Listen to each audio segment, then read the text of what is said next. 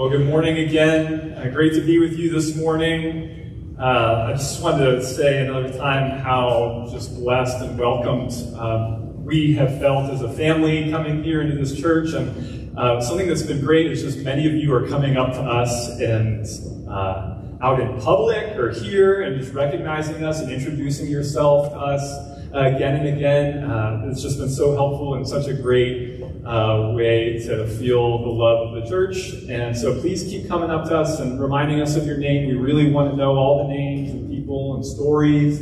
Uh, we're really looking forward to getting to know you. So please keep doing that. And um, we really are looking forward to continuing in the life of this body.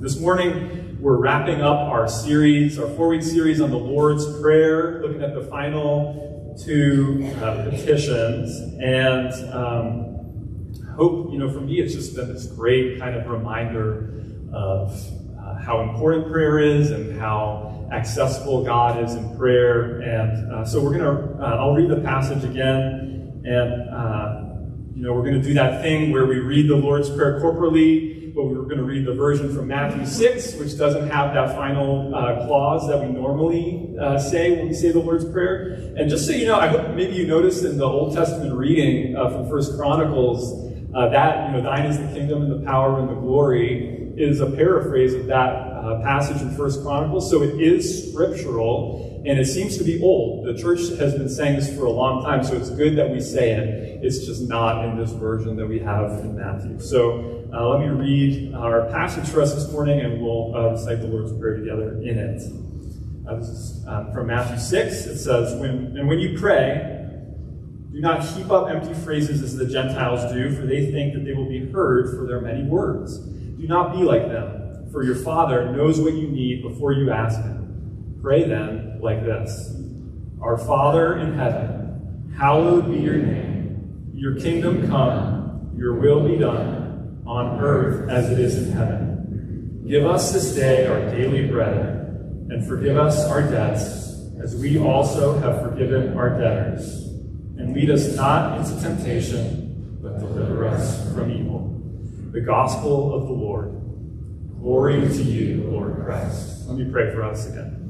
Uh, Father, as we come now to this word, your word, we pray that you would meet us in the midst of it, uh, our lives, and we come from just many places this morning. Some of us eager to hear your word, and some of us honestly worn out or not, maybe wondering uh, what we even think of all this. Uh, we pray that no matter who we are, where we come from this morning, that you would meet us there with your word. In Jesus' name, amen. Uh, one of my favorite movies of all time is the classic Good Will Hunting. I think it's from 1997. It's got a young Matt Damon and Ben Affleck. Uh, Oscar winning movie, this amazing story. It's the story of Will, played by Matt Damon, and Will is a genius. Uh, he is like off the charts, the kind of genius that just reads a book and remembers everything in it for the rest of his life and just reads and reads and reads. Uh, but at the same time, he's got this really kind of rough life. He comes from a rough neighborhood. His story is very broken, and he ends up in trouble with the law, and he's assigned to go to therapy by the court, and he ends up going to therapy uh, with a therapist named Sean, played by Robin Williams. And they just form this amazing relationship. And uh, their first meeting, though, is pretty rough.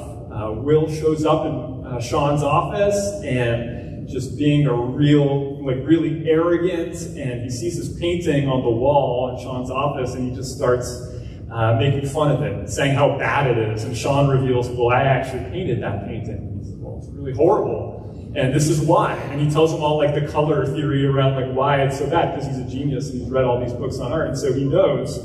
And so it doesn't go so well. And then they have a second meeting, uh, it's at the public garden in Boston, and they're sitting on a bench looking at the pond, watching the ducks go by, and this is what Sean says, Robin Williams. He says, Thought about what you said to me the other day about my painting. Stayed up half the night thinking about it. Something occurred to me, and I fell into a deep sleep and haven't thought about you since. You know what occurred to me? You're just a kid. You don't have the faintest idea what you're talking about. Will says, Why, thank you. And Sean says, It's all right, you've never been out of Boston. So if I asked you about art, you'd probably give me the skinny on every art book ever written. Michelangelo, you know a lot about him. Life's work, political aspirations, him and the Pope, the whole works, right? But I bet you can't tell me what it smells like in the Sistine Chapel. You've never actually stood there and looked up at that beautiful ceiling, seen that. He goes on. He says, You're a tough kid. And I'd ask you about war. You'd probably throw Shakespeare at me, right? Once more into the breach, dear friends. But you've never been near one. You've never held your best friend's head in your lap, watched him gasp his last breath looking to you for help. He goes on and on through every area of life to show Will that you can know a lot and really know nothing at all, right? Isn't that the point? Like you can read a lot of books and know a lot of things and still know nothing at all. And what I want to suggest to us this morning as we think about the Lord's Prayer is you can know a lot about God and be around God's stuff a lot and really be very far from the kind of relationship with God that was intended. Uh, you can spend a lifetime around the church and the Bible and still not be drawn into the depths of fellowship with God. You can even be a pastor and just really not know anything at all. And that would be if you don't pray. Uh, you can be a Christian, an actual Christian, and just not really pray much. And that would just be to be missing out greatly on all the wonder of what God intended uh, in terms of how He wants to be known, what we were made for. Um, I remember a while back, I was around another pastor, kind of like a more seasoned pastor, a lot of experience, and uh, somehow we were, I think we were talking about funerals or something, and he kind of scoffed at the idea of how often he has heard the hymn, that old timey hymn, In the Garden. And he just rolled his eyes at it as if it was this like cheesy, you know that one, and he walks with me and he talks with me and he tells me I am his own. And apparently it's a pretty common funeral song. And I remember thinking as he did that, I was thinking, you know, it's kind of like exactly the biblical portrait, though, of what we were made for, right? Like in Genesis 3, when Adam and Eve are hiding because of their sin, it says that God was walking through the garden in the cool of the day. And the implication is that, like, that's what they did. They were close with God. Uh, the picture the Bible gives is walking, talking spending the day together. Uh, there's a closeness with God that we were meant to have, and you can have it, you can taste it now through prayer. Um, a life of prayer is how you go from knowing a lot about Michelangelo to staring at the ceiling of the Sistine Chapel. And if you don't pray much, it's all right. But it means you're not close to knowing the depths of what you were meant to know uh, we really see the depth and the goodness of life with God in these closing petitions of the Lord's Prayer. And so, uh, as we look at it, I want us to think about three things. I want us to think about the holiness of God, connection with the holy God, and life with the holy God. So, first of all, the holiness of God. Uh, it's one of the basic truths, uh, the basic tenets of the Christian faith that God is holy and we live in His world, right? And so, what it means to be holy is uh, it, the word literally means set apart. So in the Bible, where you see it first is where God, in books like Exodus and Leviticus and Numbers, starts saying, like, hey, you know, this over here, this object is holy. These instruments for the temple, they're holy to the Lord. Or these people, uh, my people are holy, or the firstborn is holy, or this animal is holy, or this place is holy. And it's God saying, I'm setting it apart for my purposes. So there's this room in the tabernacle uh, and the temple that's called the Holy of Holies. And you don't, I'm just setting it apart. You don't just walk in there and do whatever you want. In fact, only one person better walk in there. And he better wash himself a bunch of times because I am saying that it's holy. And so it means that God sets it apart. And the only exception to that would be God himself. God is set apart in and of himself. His own being sets himself apart. Things like his power, his beauty, his goodness, his moral purity. He is set it apart in and of himself by his being and character, which is why it's a big deal when we fail to care or fail to notice and do whatever we feel like in his world. When we do whatever seems right to us. And that's a, what the Bible calls sin. And a good picture of it is, you know, if you think of it in those terms, it's like vandalism. It's taking the way things are supposed to be and paying no attention to the holy God and instead doing what we think is right. And in the Bible, it talks about how that creates a debt. Uh, it's this debt that can't just go away. When we sin in God's world. Uh, I want to think for a minute about one of the most infamous sins uh, that we know about, the sin of David and Bathsheba, if you remember that one. 2 Samuel chapter 11. That's the story. You know, David is finally established as king and everything's going well. And then one day he sees Bathsheba on the roof and he thinks, well, I got to have that. And so he just takes Bathsheba as his wife, even though she happens to be the wife of his best, one of his best men. And he just takes her though, and she gets pregnant. And if that wasn't bad enough, uh, David decides he's going to cover it up. And the problem is Uriah is too good of a guy, too loyal of a guy for the cover up to work. And so David kills Uriah, one of his best men. And if that wasn't bad enough, David doesn't even feel bad about it until God's prophet Nathan confronts him. And finally, David uh, comes face to face with the evil of all that he's done. And in response, in repentance, he pens Psalm 51 uh, have mercy, have, be merciful to me, O God.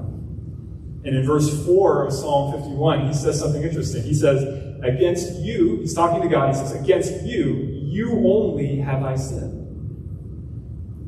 And when I read that, I kind of think, you know, David, I think you kind of sinned against, like, I don't know, Uriah, Bathsheba, all of Israel. But what's the point that he's making? The point that he's making is that, like, he obviously sinned massively against those people. And but the offense against a holy God makes all those other offenses seem like nothing. That's what holiness is about. Okay? Sinning against a holy God in his world is a big offense to him. And so I wonder, just do we ever stop and consider the holiness of this God? Do we ever stop and consider that he is holy and we live in his world? Uh, so that's the holiness of God. But I want something now about then connection with the holy God. Uh, if he's that holy, how do we connect? And in our, the Lord's Prayer, it says, uh, Forgive us our debts as we also have forgiven our debtors. And uh, I don't know about for you, but for me, some questions arise when I read that. And the first one is I thought Jesus already paid our debts. Like, isn't that what we celebrate every Sunday? Uh, don't we proclaim the gospel? Don't we proclaim that uh, on the cross Jesus cried out, It is finished. And he meant it, which may, means that all of our sin, past, present, and future, is paid for at the cross. And that's true. That's the gospel. Our sin is already dealt with. Hallelujah. It's true. So why do we pray then? Week after week, day after day, forgive us our debts. And I want to suggest to you this, that we pray that because that's how every good relationship works. Like in all the best relationships, the best marriage, the best friendship, isn't it all forgiven already? But we still apologize, right? Think of the best relationships you have. The best relationships, like we spend a lot of time together. And there's a lot of opportunity for our sin to come out, and it does. And, you know, sometimes we might uh, know, someone might sin against us and we don't, we kind of move on. We don't hold it against them. You know, it's a good friend, it's our spouse. We understand, like they're having a bad day, whatever. They, they sin against us, they say something unkind, and we just forget about it. And then maybe like a day goes by. Have you ever had this happen where someone apologizes for something that they didn't really need to apologize for? It was already forgiven. And they say, hey, you know, yesterday when we were talking, I said this thing and it was pretty unkind and I'm sorry. What does that do for you? In that? Isn't that the best? Like, and it's when you say, of course it's forgiven. It was already forgiven, but thank you. Like, isn't that fuel for your relationship with that person? Uh, and amazingly, God is like that with us. It's already forgiven, and yet it's fuel for the relationship. Or think about think about like bigger offenses. You know, think about like uh, you know, this isn't just that thing in passing. It's like a big offense, and Uh, I don't know if you're like me, but I kind of avoid those conversations if I can. Fear of conflict. My pride can't handle it. You know, I'm gonna, I know I'm going to have to apologize for something big, or we're going to have to have this conversation where like there's going to be a lot of apologizing and it's going to be hard.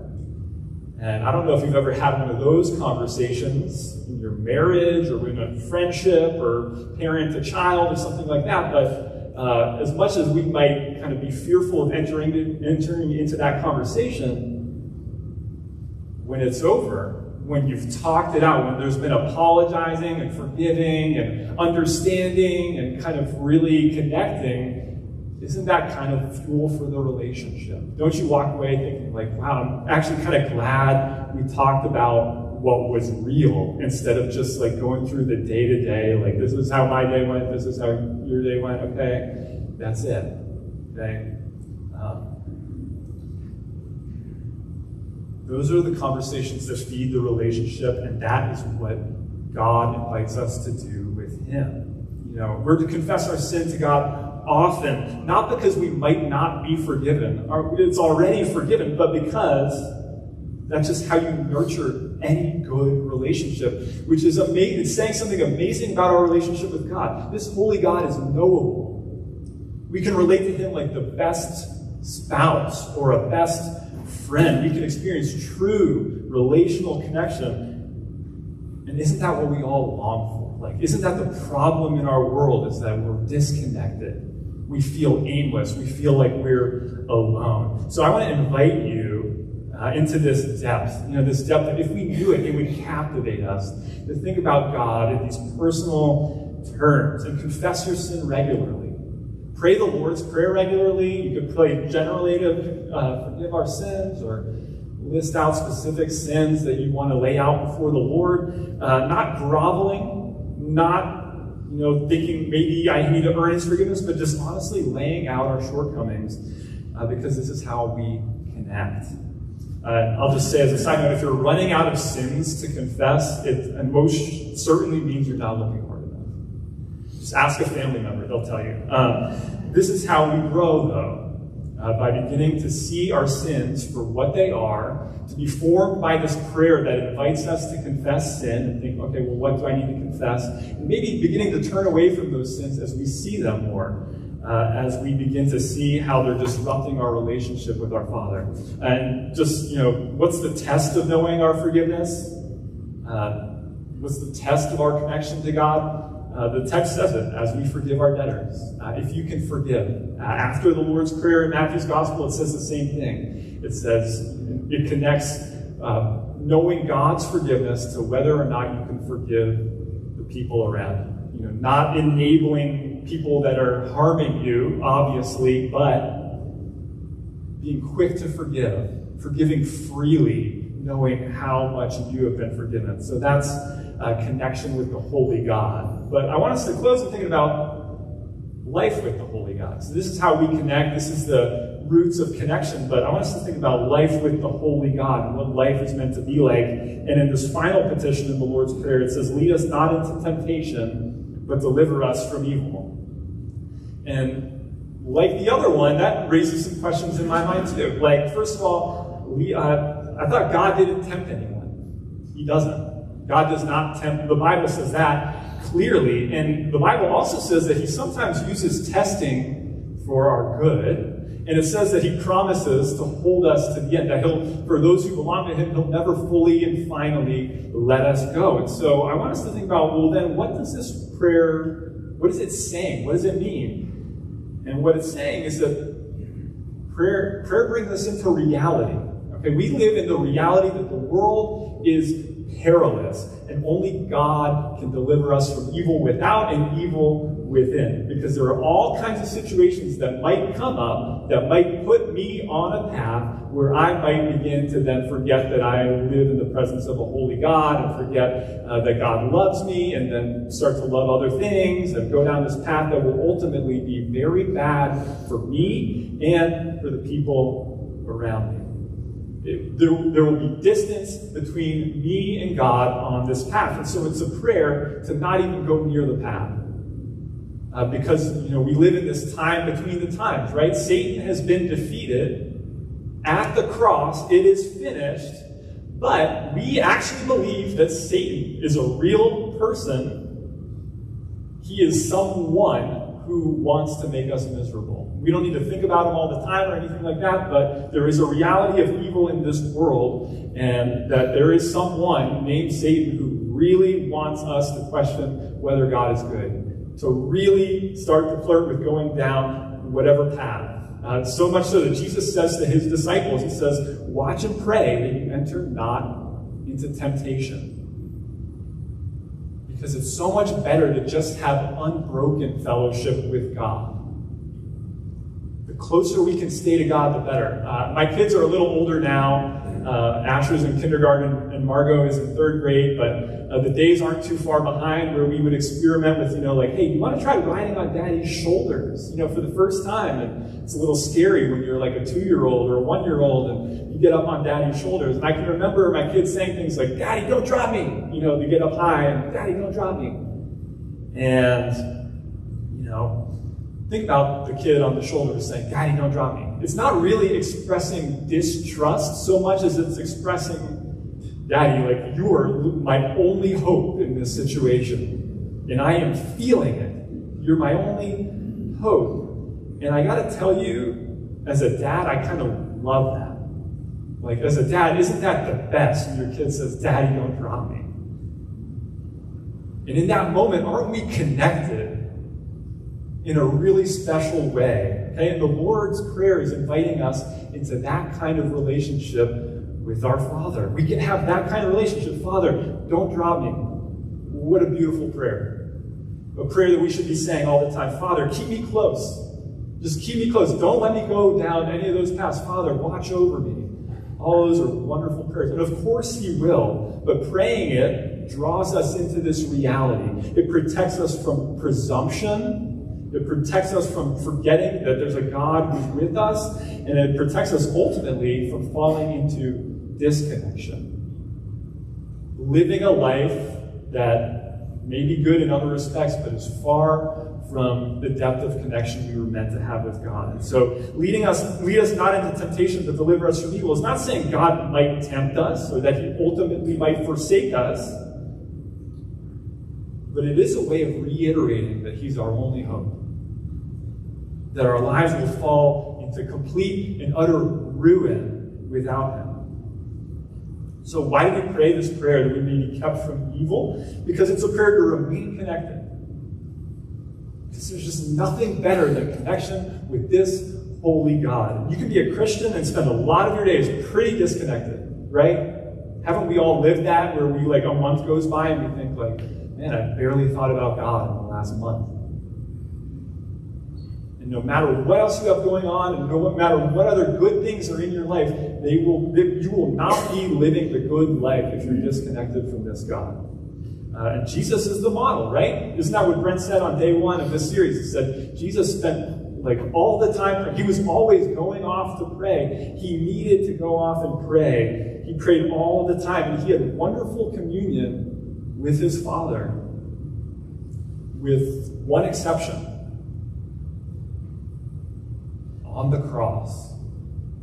On the cross, Jesus lost it all. On the cross, the cross is a picture of what happens when you go down the path and then you get lost forever when you're completely disconnected from the Father. Now, listen to what uh, one scholar, Donald MacLeod, a New Testament scholar, writes. And keep in mind, this isn't a pastor, this is a scholar. This is what he writes about the cross. He says, As Jesus hangs on the cross, bleeding, battered, powerless, and forsaken, the last thing he looks like is God.